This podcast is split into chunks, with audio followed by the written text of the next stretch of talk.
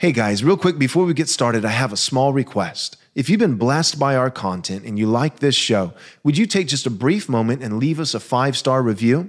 This is quite possibly the most effective thing that you can do to ensure that this content gets out to as many people as possible.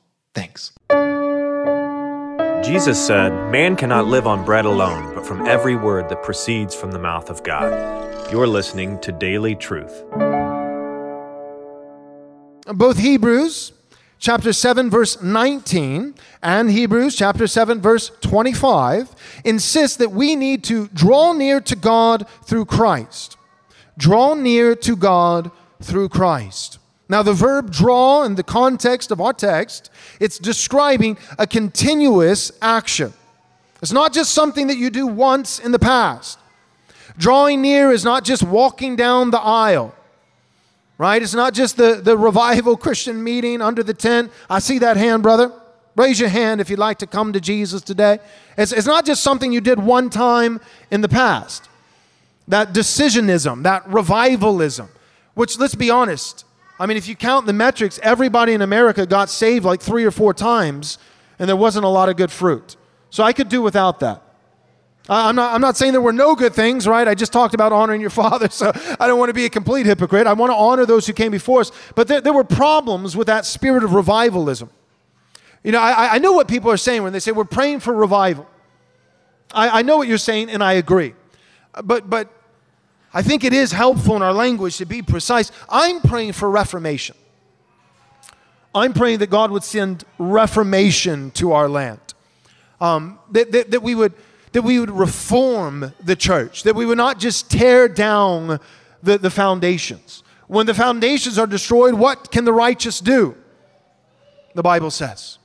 So I, I don't want to deconstruct and start completely over.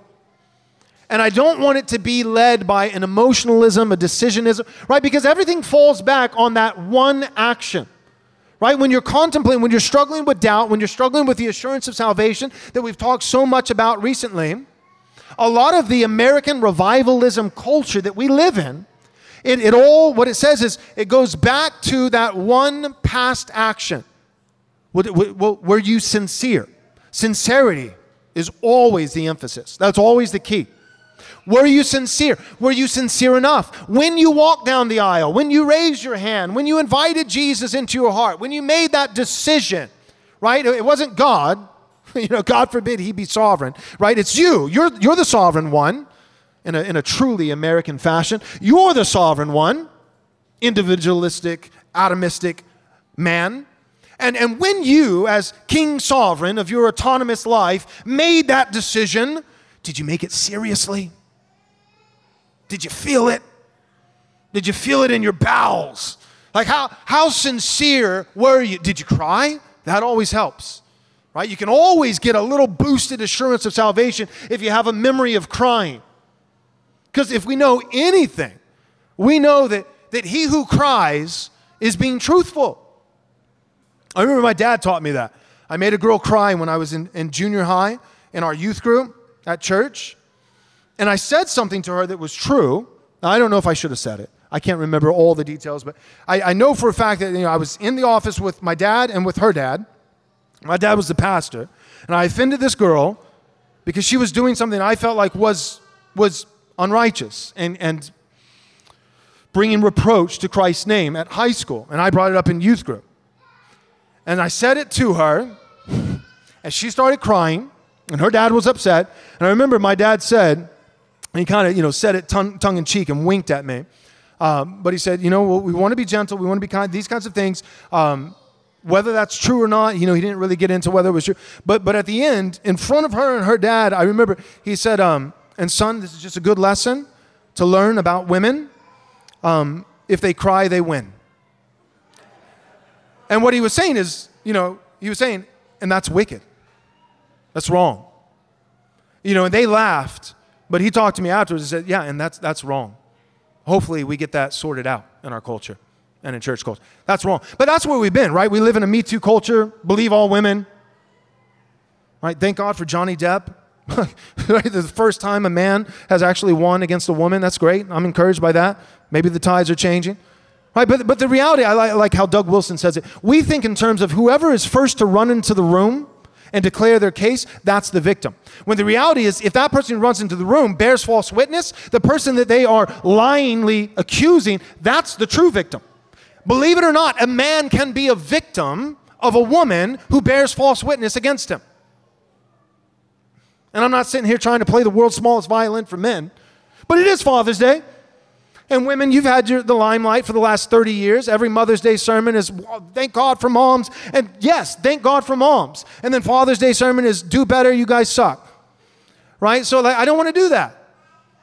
It's good to be a man, and I'm glad we have men. Praise God for men. And men sometimes are right. Believe it or not. Right? Happy wife, happy life.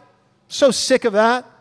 Right? Somebody on through YouTube uh, commented on one of my videos, and uh, he said, Yeah, you know, a woman in the church was talking about the importance of honoring mothers and honoring women, and said, You know, happy wife, happy life. And he, he responded, he said, I responded to her by saying, um, Happy man comes home again. Like, do you want him to leave forever? Or do you want him to come back? Then be nice to him. Be kind to him. Honor. Okay, so all that being said, this, this rubble in, in American Christianity, kind of the, the grassroots of, of the history of what we're now, the fumes that we're now running on, a lot of it, some of it is good, but some of it, you know, some of it's good because it comes from the first great awakening. Jonathan Edwards. Some of it is pretty shallow and weak because it comes from the Second Great Awakening. It, it comes from Charles Finney. I don't know if some of you guys are familiar with him.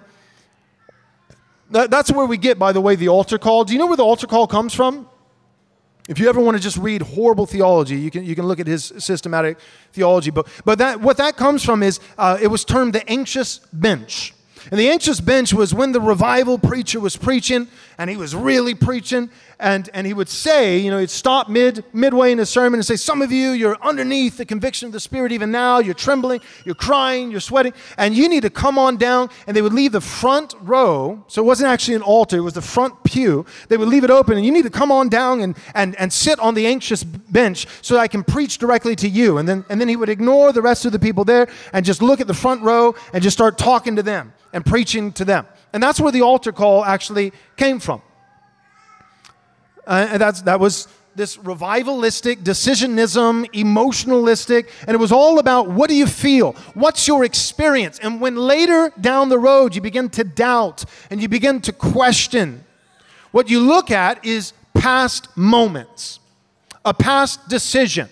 And what are you looking for? Sincerity. Did you make that past decision with sincerity?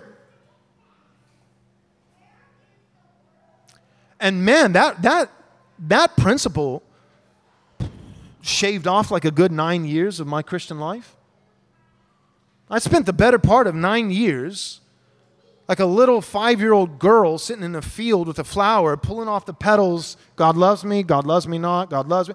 And all of it based on not the character of God, but all of it based on my character. It was all relative to me. I was the deciding factor in how sincere I was and how real that experience was. Did I cry enough? You know, like I'm trying to, like a 14 year old girl on Instagram, I'm trying to make myself tear up. I mean, really, it's, it's not just unbiblical, it's effeminate. It's not just it's not just theologically wrong, it's effeminate. There's a reason why men don't like church. There's a reason. Because we've taken the entire Christian faith and forced it through, through this filter of feminism so that church appeals to women. It's emotional, it's experiential,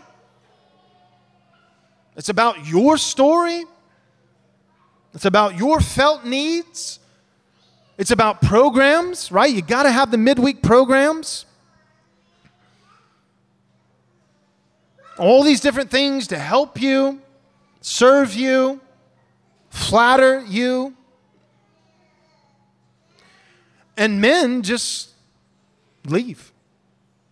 And I'm not excusing men, but that's what's happened is that we leave. All that back to our text. What the apostle says is that we must draw near to God, and that drawing near to God is not a one time event in the past. It is not an emotional moment.